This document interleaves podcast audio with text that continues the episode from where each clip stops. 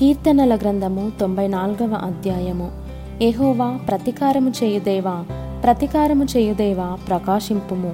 భూలోక న్యాయాధిపతి లెమ్ము గర్విష్ఠులకు ప్రతిఫలమిమ్ము.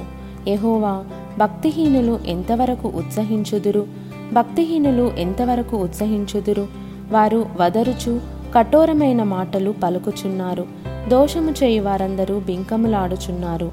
ఎహోవా చూచుటలేదు. యాకోబు దేవుడు విచారించుటలేదు అనుకొని ఎహోవా వారు నీ ప్రజలను నలుగగొట్టుచున్నారు నీ స్వాస్థ్యమును బాధించుచున్నారు విధవరాండ్రను పరదేశులను చంపుచున్నారు తండ్రి లేని వారిని హతము చేయుచున్నారు.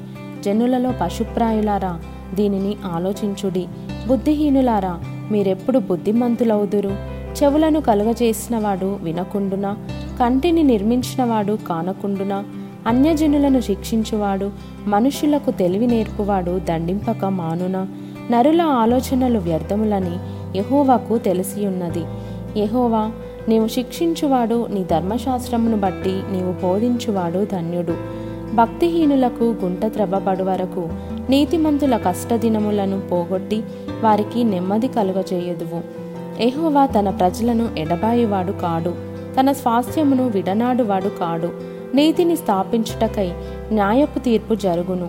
యథార్థ హృదయులందరూ దానిని అనుసరించెదరు. దుష్టుల మీదికి నా పక్షమున ఎవడు లేచును? దోషము చేయి వారికి విరోధముగా నా పక్షమున ఎవడు నిల్చును? ఎహోవా నాకు సహాయము చేసి ఉండని ఎడల నా ప్రాణము శీఘ్రముగా మౌనమందు నివసించియుండును. నా కాలు జారేనని నేను అనుకొనగా ఎహోవా నీ కృప నన్ను బలపరచుచున్నది. నా అంతరంగమందు విచారములు హెచ్చగా నీ గొప్ప ఆదరణ నా ప్రాణమునకు నెమ్మది కలుగు చేయుచున్నది కట్టడ వలన కీడు కల్పించు దుష్టుల పరిపాలనతో నీకు పొందు కలుగునా? దుష్టులు నీతిమంతుల ప్రాణము తీయుటకై వారి మీద పడుదురు. దోషులని నిర్దోషులకు మరణము విధించుదురు. ఎహోవా నాకు ఎత్తైన కోట నా దేవుడు నాకు ఆశ్రయదుర్గము. ఆయన వారి దోషము వారి మీదికి రప్పించును.